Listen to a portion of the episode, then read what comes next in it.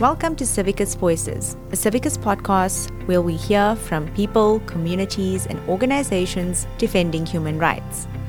I'm Aarti Narsee. For those of you who don't know me, I'm an intersectional feminist, former journalist, and I work as a civic space research officer for Civicus.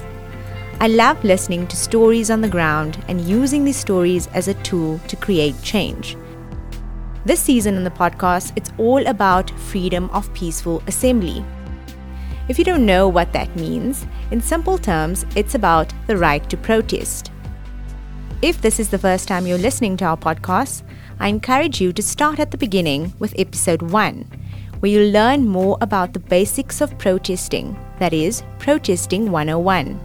Over the next few months, we'll be digging a little bit deeper into what it means to protest for different people in different parts of the world in varying contexts.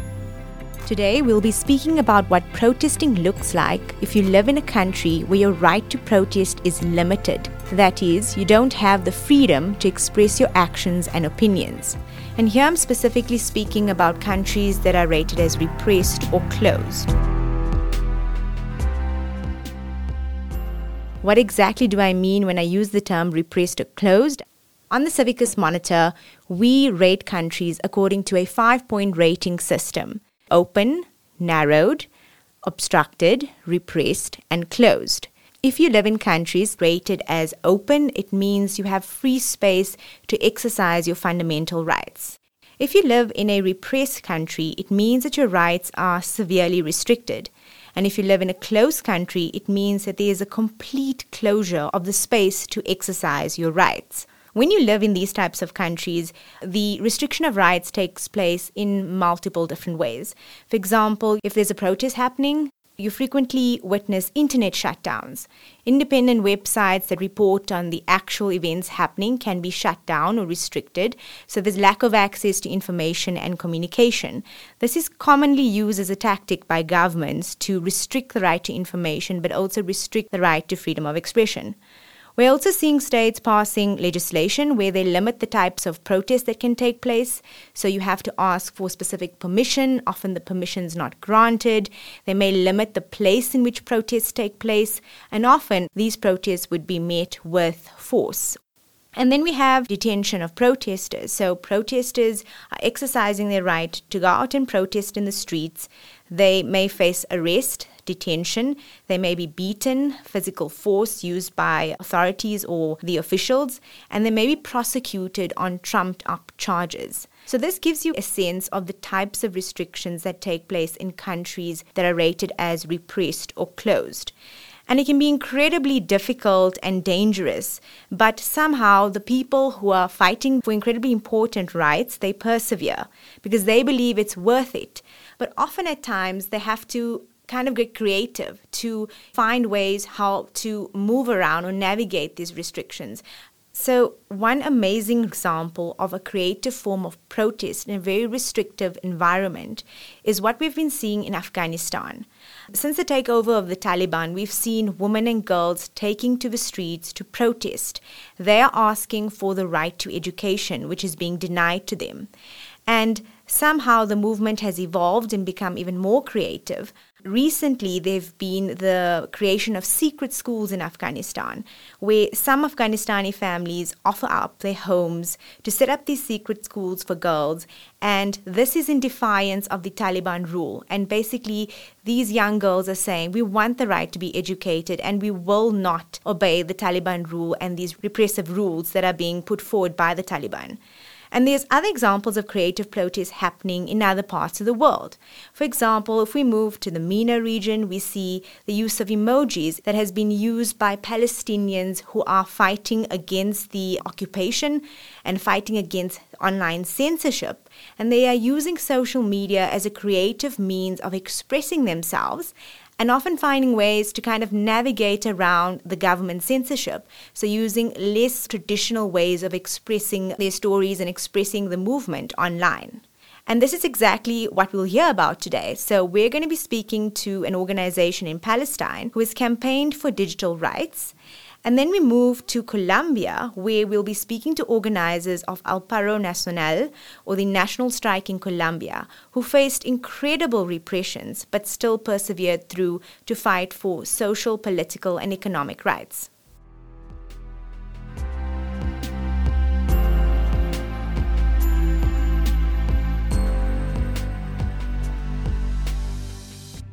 So let's kick off the show. I'm going to be speaking to Nadim Nashif, the founder and executive director of 7amleh, the Arab Center for Social Media and Advancement. 7amleh is doing some incredible research, monitoring, and training, as well as actively campaigning for the digital rights of Palestinians. For example, they campaign for services like PayPal and Google Maps to be open and inclusive for Palestinians. And they get quite creative in the work that they do. Nadim, thank you so much for joining us on Civicus Voices. You're welcome. So, for those of our listeners who are less familiar with your work and the circumstances, please tell us about the kinds of repressions that Palestinians are facing at the moment and how has 7amleh worked against this? Yes, so basically, uh, Palestinian people have been living under occupation in the last seven decades and um, basically this occupation um, obviously has uh, lots of oppression and repression and many methods um, in the offline world. And uh, as the technology progressed and um, our life became part of the internet this oppression and repression and this uh, kind of um, power relationship moved also to, into the online so, in many cases, there are attempts to prevent Palestinians from ex- experiencing their freedom of expression on the online by pressuring companies, by doing arrests of people because of what they wrote or said on the online, by also pressuring companies to do the siege because Palestinians are living under siege by the Israeli government. And this siege is not only physical, this is something that was also transformed to the virtual. So, meaning that, for example, many of the online platforms are not accessible to Palestinians because of different excuses, because of uh, Israeli pressure, because they have convinced company that it doesn't work for them. Uh, you mentioned in the introduction PayPal. So PayPal is one of the companies that preventing Palestinian from using it while it's allowing Israelis to using it and pr- practicing like a very clear way discrimination against Palestinians. So again, the power relationship moved into the online where the oppression is happening, and we are as organization recording this, documenting this, and fighting for the rights and the freedoms of Palestinians on the online. The Palestinian civil society is facing an incredible amount of restrictions. How does the government of Israel's recent attacks on Palestinian civil society, human rights defenders, and the media affect these organizations' advocacy and their mobilization activities? Yes, there is an ongoing attempt to silence the Palestinian civic society by either like uh, blaming us or being anti-Semites or being terrorists and these are uh, heavy accusations that have chilling effects and i think the aim is to paralyze the palestinian civic society from being active from recording specifically the human rights violations atrocities and war crimes that is being done against palestinians. So this is something that is ongoing and, and unfortunately sometimes also we find that other governments also cooperate to a certain extent instead of rejecting these accusations. When we are speaking about palestinian uh, human rights organizations that have been there for four decades uh, that have been recording. You know, they are winners of awards. They are internationally recognized for their professional work for decades. Clearly, have nothing to do with terrorism. Have nothing to do with anti-Semitism. They are all for uh, human rights and democratic values, and it's clearly like a false accusation. So sometimes we wonder, like, why there's no strong reactions against these allegations and it's a clear game to paralyze and silence the voices. I mean, this is not only actually happening in Palestine, uh, also we're seeing shrinking spaces all over. We see it in many oppressive other regimes that basically civic society and people uh, who are working for human rights are being stigmatized or colored as a, you know, terrorist or terrorist sympathizers and supporters. And it's heavy, it's a, it's heavy accusation, it's serious accusation and it's being also unfortunately being misused uh, or played sometimes even in our context lots of the organizations. Any outstanding personality or activist or a body is being somehow facing smear campaigns. And this is something that ongoing reality that we are trying to face and to develop tools how to deal with it. And it's not simple at all and we've seen recently the rise of youth in the Palestinian movement, particularly during the Sheikh Jarrah evictions, for example. The youth were at the forefront. How important is it for youth movements to develop online activism in response to these evictions and the repressions that are taking place?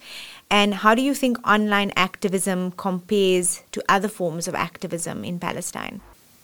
Yes, I, I, think it's very important uh, to have the online activism and to have, especially when you're in such a situation of occupation and oppression and you're, you're having this human rights violations daily basis. The camera becomes a, a, tool of resistance, becomes a very important tool. Actually, you know, the Israeli government uh, started legislation around preventing live streaming, criminalizing photography criminalizing video making. And this comes on the background that for many Palestinians, the camera is the only defense that they have uh, from soldiers and violent settlers who are attacking them on daily basis. And in many cases, also home evictions, house evictions being prevented because of this live stream. So this is really important. Uh, campaigning is really important. Digital activism in general is, is, really important. And we showed that. I mean, if we study the uh, Sheikh Jarrah experience of 2021, and how much there was a global uh, solidarity online movement coming in and pressuring and uh, in many way also preventing these house evictions because we're talking about people that until today they are uh, resilient and they are there in their houses and uh, the, the, eviction plan did not succeed as uh, they wanted. Part of it is also because of the international solidarity movement that was created with these people you've mentioned, you know, that there's a siege going on both online and offline. We've seen Palestinians taking to the streets, for example, during the Save Sheikh Jarrah protests. But there's an interesting online creativity that is forming in Palestine and on social media in particular. And I'm referring here to the watermelon campaign, which has become a significant symbol of the Palestinian movement for, for freedom against the occupation. Can you tell us how they are using these creative platforms to form unusual ways of protests? Yes, so Palestinian people have been trying to find creative ways and doing creative ways of, of how to, to still practice their identity because our identity is also something that we are attacked, uh, including, for example, the Palestinian flag. So, Palestinian flag, until today, by the way, uh, is not allowed to be uh, raised uh, by the Israeli uh, army. Uh, so Palestinians uh, in the last decades found different creative ways to express the Palestinian flag and the Palestinian colors, which are the watermelon colors. So uh, instead of raising a flag, they would draw a watermelon. And with the technology and with the algorithms coming up, and in many cases also the social media is cooperating with the Israeli side and is deleting many uh, keywords that are related to Palestinians for example, uh, Palestinian personalities or Palestinian political movements that by the US administration or by the Israeli side are considered as a terrorist uh, uh, organizations and then their name is not allowed to be written on social media. Not, not even if you are criticizing them or putting anything. So many people write these words in a way that is coming to overcome the artificial intelligence. So for example instead of having the letters come together they write like points between letters so those are kind of different ways of how to still express yourself and to mention the things that you want to mention and not replying to the rules or the boundaries that somebody else is trying to limit you about whom you can speak and then in what way and uh, what kind of what is legal or, or legitimate to have, uh, especially when it comes to the national identity that is being so much oppressed in the last decades. And I think you touched on a really important point there. So, Palestinians are pushing the boundaries online, but this comes with an incredible risk. We've seen this on our work in the Civicus Monitor, for example, where we document restrictions. So, what has the reaction been to this sort of activism, both from the government, from obviously the Israeli occupation forces, and then again, you know, what has the reaction been amongst allies who are in support of this movement? From the Israeli side, basically, there is always attempt to criminalize the Palestinian narrative in order to prevent it. And the general aim would be to manipulate the system in a way that you downplay the Palestinian narrative and story and that you would raise the Israeli story. And this is being done by criminalizing Palestinian activists and sending them to jail, sometimes even for really like sentences and posts that you don't understand how people are in jail for this. So, for example, a young teenager from Jerusalem posted on Facebook something like that we have to go to Al Aqsa Mosque and to defend it from Israeli settlers, and for this he spent a year and a half in jail. So, not even mentioning any kind of violence or call for violence, but just saying this is our holy place, we should be there to defend it. It means that you will be sent to jail. And there are so many examples like this that we are seeing in the last years. And there are so many regulations that Israelis are doing. One of them is, by the way, the Facebook law that now they are trying to put. I mean, officially it comes to deal with harmful content, but it means that basically anything that the Israeli side would not like would be sent to courts, and in one side, the second side cannot defend even itself, with secret evidence can order the companies to take down uh, these contents that by them it's illegal. So there are so many tactics being used to uh, downplay the Palestinian voice and the Palestinian narrative on social media. And I think, as you said, you know, it's a chilling price to pay for activism. We are seeing that people are, are, behind bars. But on the other hand, how do you think allies can best support organizations like yourselves and activists on the ground in Palestine, including international organizations? What do you think the international community needs to do to support the Palestinian cause? I think it's very important that we take a firm stand when there is a human rights violations happening all over the globe I think we should coordinate better and have an intersectional uh, approach. I think it's important to also share experience between allies and civic societies, especially that also the methods of oppression are being so much repeated in the different contexts, especially in the global south. And in many cases, global north is also cooperating and supporting these uh, oppressive regimes, unfortunately. So I think uh, we have lots of uh, uh, things to do also globally, especially when it comes to the time that we are living, that it's uh, online, that everything uh, is so quickly spreading, that we are being updated about what's happening now in Palestine, in Myanmar, in Kashmir, and other places, and that we can share experiences with each other and support each other. Thank you so much, Nadim, for joining us on Civicus Voices. You're most welcome.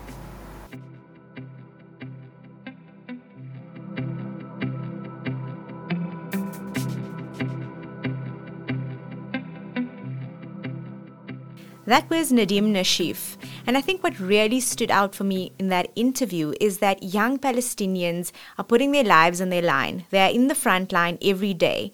And they are using incredible tools like social media, like digital activism, to kind of get around the restrictions in a very obviously repressed situation uh, that Palestinians are currently facing.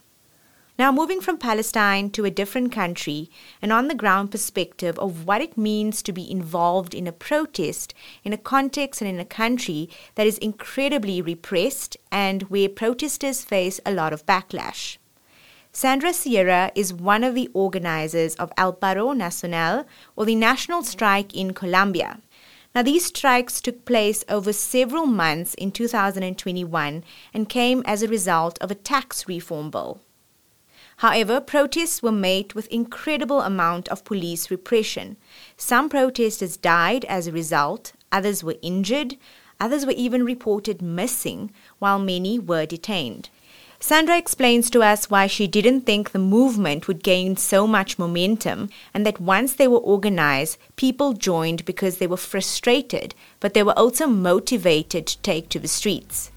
Let's take a listen to her story.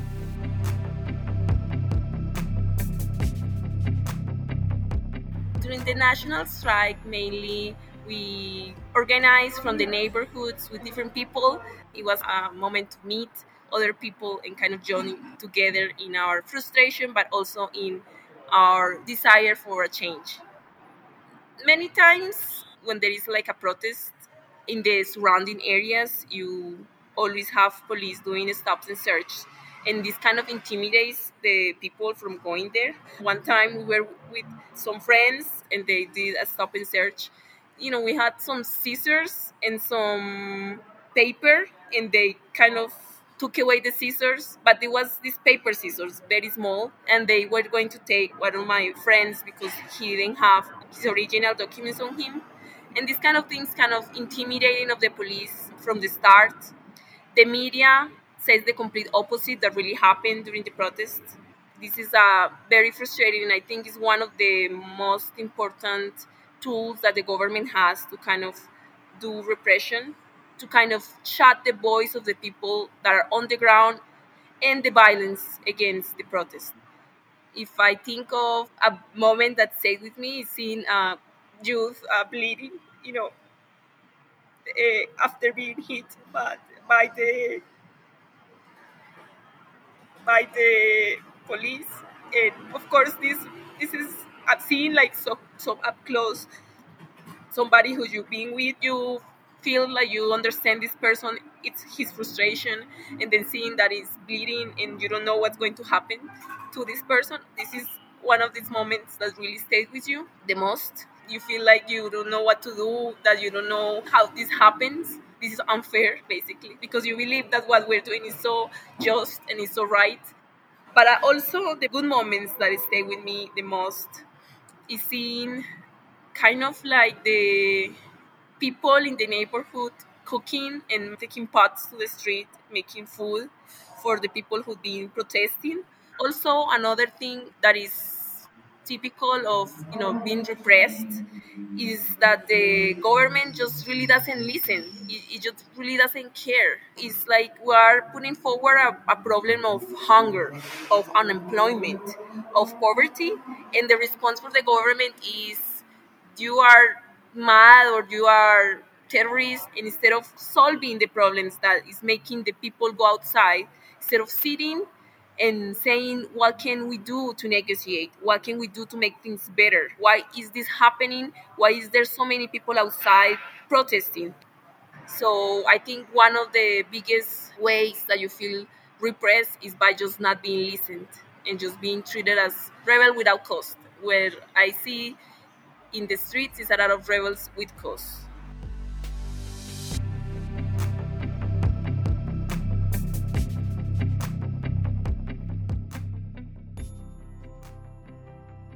That was Sandra Sierra. And you can hear the emotion that she expressed talking about the protest, where protesters were missing, people died, people put their lives on the front line. And this is the situation that happens and unfolds in countries and contexts where there is a lot of repression and when there isn't much space to advocate for your fundamental rights.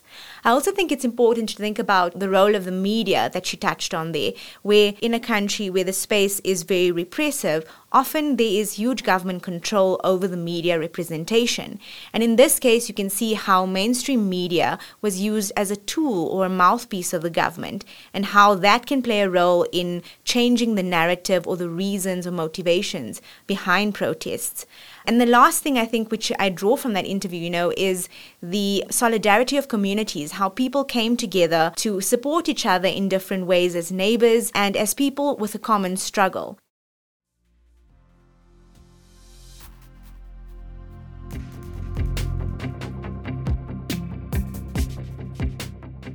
Well, that's it for our second episode.